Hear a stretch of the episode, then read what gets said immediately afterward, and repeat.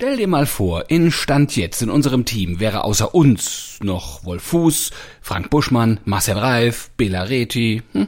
Oh, nicht auszudenken, da würden wir uns ja alle ums Mikro prügeln und für uns würde, für uns beide, da würde viel weniger Text bleiben. Also ich glaube, das, das wäre nicht gut.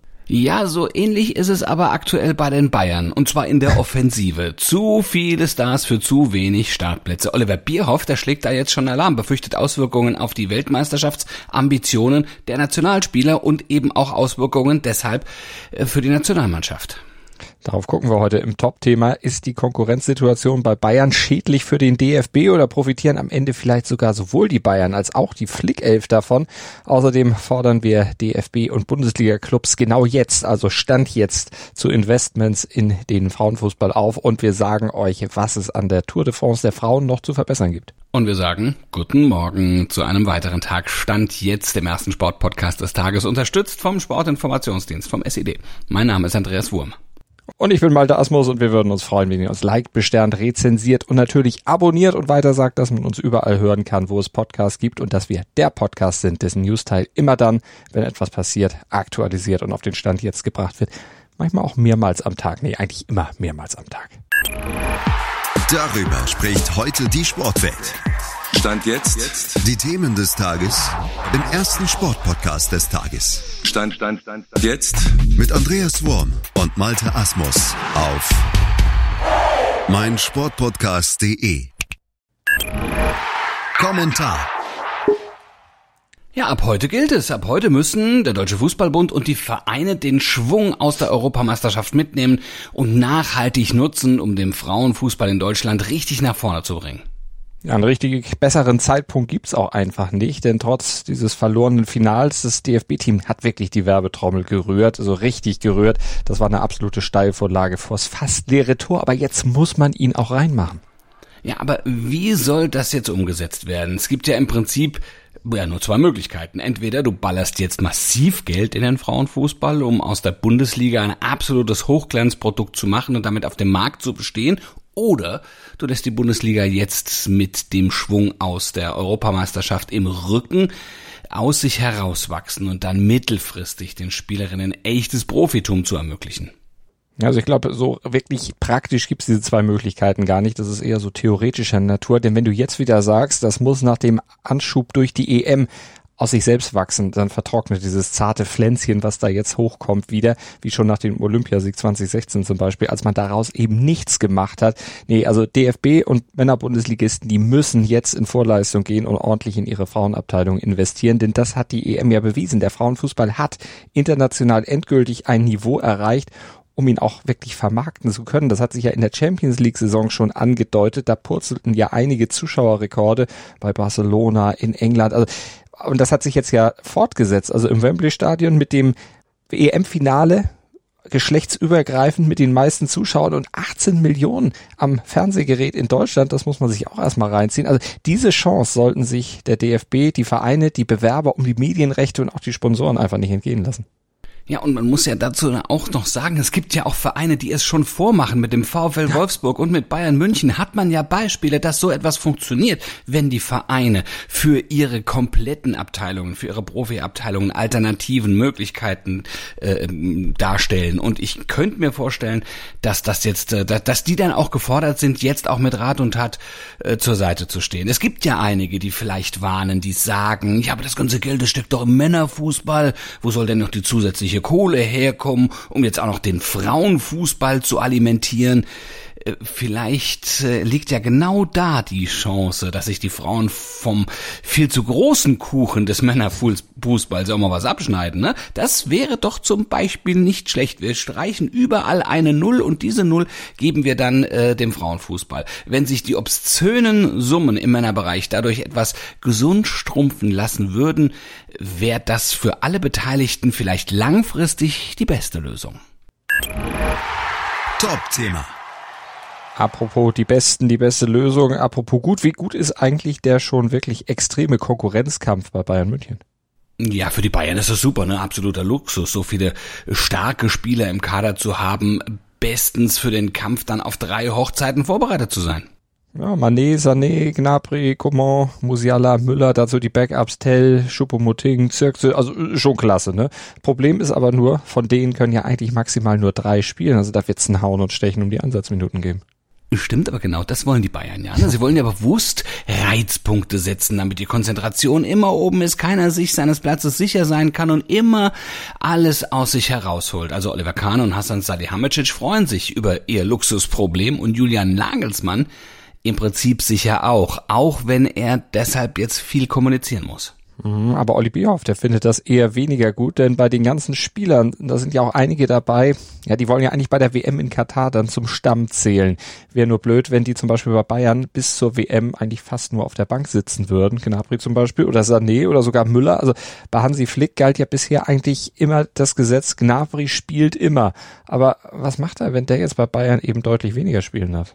Naja, das könnte für die Nationalmannschaft sicher schon ein Problem werden, wenn Flick auf Spieler ohne ausreichende Spielpraxis setzen müsste. Ein größeres Problem jedenfalls als für die Bayern. Aber denen wird's grundsätzlich jetzt erstmal egal sein, wie die Nationalmannschaft in Katar dann abschneidet. Also äh, zumindest mal kurzfristig. Denen geht's selbstverständlich erstmal um ihre eigenen Erfolge. Die müssen sie einfahren und für die brauchen sie nochmal diese Reizpunkte und dieses Luxusproblem, das sie haben. Das hat man ja in abgelaufenen Spielzeiten gemerkt. Du musst mit einem breiten Kader auftreten, sonst gehen die am Ende Halbfinale, vielleicht sogar Finale, ja dann auch die Körner aus. Aber für die Bayern selbst ähm, würde das nur zum Problem werden, wenn Nagelsmann das Ganze nicht moderiert bekäme. Aber vielleicht ist das ja alles generell gar kein so großes Problem, wie im Moment alle denken, denn Bayern tanzt ja, wir haben es ja eben gesagt, voraussichtlich länger auf drei Hochzeiten, geht man zumindest mal davon aus. Äh, also da wird wahrscheinlich so viel rotiert, dass letztlich alle irgendwie zu ihrem Recht kommen, also alle Spieler ihre Einsätze kriegen und da wird sicher keiner der Bayern-Spieler dann ohne wirkliche Spielpraxis nach Katar fahren. Und vielleicht ist das ja auch gerade gut, vielleicht kommen sie ja gerade auf so eine dosierte Anzahl an Einsätzen, dass sie eben nicht überspielt da in Katar ankommen, sondern vielleicht genau die Dosis haben, die sie brauchen, um super zu sein und nicht zu viel schon in den Knochen zu haben, um dann einzubrechen. Also vielleicht sind sie genau dann dadurch auf ihrem Leistungszenit. Wäre ja auch mal zu überlegen. Also, Olli Bierhoff, mach mal Puls auf 60. Alles gut. Heute in der Sportgeschichte. Ja, das werden die meisten Formel 1 Fans sicher nicht mehr wissen. Aber Heute von 69 Jahren, am 2. August 1953, fuhren tatsächlich zwei Rennautos aus der DDR in der Formel 1 mit, und zwar auf dem Nürburgring. Ja, ein gewisser Edgar Barth, der saß in einem EMW der Eisenacher Motorenwerke, das war diese Fabrik, die später unter dem Namen Wartburg bekannt wurde, in Wartburg in der Formel 1 wie irre. Und in einem identischen Fahrzeug saß Rudolf Krause, aber ja, auf dessen Wagen klebt ein BMW-Label. Ja, der Fake BMW, der wurde am Ende immerhin 14. von 16 Startern. Äh, der Wartburg dagegen, naja, der fiel nach elf Runden wegen eines defekten Auspuffs aus. Ja, und danach senkte die Staatsführung der DDR auch gleich wieder den Daumen. Weitere Ausflüge in die Formel 1 gab es dann nicht mehr. Die DDR hielt sich fern von dem kapitalistischen Spektakel. Ja, ja, erst 1986 geriet man wieder in ideologische Nöte, als das sozialistische Bruderland Ungarn äh, die Formel 1 nach Budapest holte. Und viele tausend DDR-Bürger pilgerten dann auch natürlich zur Rennstrecke nach Ungarn. Analyse. Und im Radsport, da pilgert man jetzt nicht nur wegen der Tour de France der Männer nach Frankreich. Nein, jetzt mittlerweile auch wegen der Tour der Frauen, denn diese Premierenauflage, die war schon richtiger Erfolg, ne?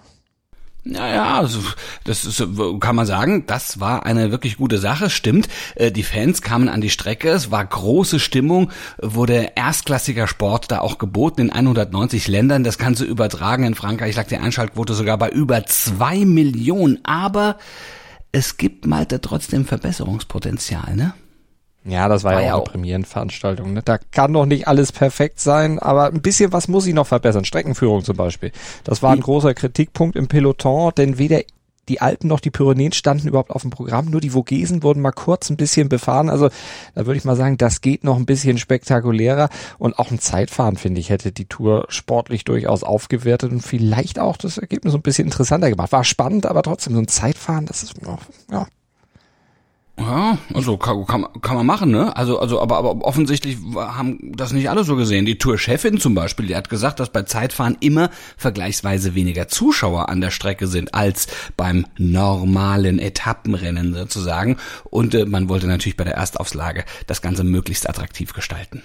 Ja, das ist ein valides Argument, wobei natürlich ein gut platziertes Zeitfahren, so in so Naturkomposition schon für viel Spannung, dann auch fürs Gesamtklassement sorgen kann, aber die Tour war ja auch nur acht Etappen lang, aber das ist auch ein Punkt, äh, was man vielleicht dann noch mal verändern muss, das Ganze ein bisschen ausdehnen. Aber das unterschiedliche Niveau im Feld war auch ein Kritikpunkt. 24 Teams sind gestartet und wenn man so viele Teams dann ins Rennen schickt, ist das natürlich auch klar, dass da ein erhebliches Leistungsgefälle dann drin ist. Und dieses unterschiedliche radfahrerische Niveau, was sich da gezeigt hat, war dann auch die Ursache für einige Stürze. Und da gab es ja gerade zum Anfang einige schwere Stürze sogar. Aber insgesamt wollen wir eigentlich gar nicht zu viel meckern. Der positive Eindruck dieser ersten Tour de France der Frauen, der überwiegt wiegt. Die Grundlagen sind also gelegt, würde ich mal sagen, und mit ein paar Feinjustierungen glaube ich, wird da in den nächsten Jahren wirklich eine richtig, richtig tolle Radsportveranstaltung anreifen. Das bringt der Sporttag. Stand jetzt. In Lyon, da werden heute um 14 Uhr die Playoff-Spiele der Conference League ausgelost. Also auch eine richtig tolle Veranstaltung. Mit im Topf ist der erste FC Köln und der freut sich dann schon auf Reisen durch die europäische Provinz. Aber Köln gehört zu den gesetzten Mannschaften. Also die könnten da vielleicht weit kommen. Ja, eine gesetzte Mannschaft sind auch wir zwei beide, oder? Also ich hoffe äh, jedenfalls äh, bei euch, ja, für morgen früh ab 7.07 Uhr 7 oder wann auch immer ihr Stand jetzt gerne hören wollt mit den immer aktuellen, äh, aktualisierten Nachrichten. Das äh, könnt ihr natürlich jederzeit tun im Podcatcher eurer Wahl oder auf meinsportpodcast.de. Richtig, hier kriegt ihr uns. Denkt ans Abonnieren, dann kriegt ihr uns und nicht äh, Buschmann, Fuß, äh, Reif und Reti. Die kriegt ihr woanders, die kriegt ihr auch, aber eben nicht hier. Stand jetzt nicht. Mal gucken, vielleicht äh, überlegt sich ja irgendwann mal jemand und sagt, äh, ich tausche ich aus, hole ich mir die anderen vier. Glaube ich. Ja, du meinst, nicht. wenn sie Karriere machen wollen, kommen sie dann zu uns? Dann hierher. auf jeden Fall, ja. Wenn sie, wenn sie ja, richtig, gut. richtig Kohle machen wollen, dann kommen sie hierher. Ja, gut, da haben wir momentan aber noch keine Verfügbarkeiten. Es tut mir leid, aber Sie können ja mal ein Bewerbungsschreiben schicken. Pff. Das könnten Sie mal tun. Bis dahin gibt's einen Gruß und einen Kuss von Andreas Wurm und Malte Asmus. Schatz, ich bin neu verliebt. Was? Da drüben. Das ist er. Aber das ist ein Auto. Ja, eben. Mit ihm habe ich alles richtig gemacht. Wunschauto einfach kaufen, verkaufen oder leasen. Bei Autoscout24. Alles richtig gemacht. Dir hat dieser Podcast gefallen? Dann klicke jetzt auf Abonnieren und empfehle ihn weiter. Bleib immer auf dem Laufenden und folge uns bei Twitter, Instagram und Facebook. Mehr Podcasts aus der weiten Welt des Sports findest du auf meinsportpodcast.de. Schatz, ich bin neu verliebt. Was?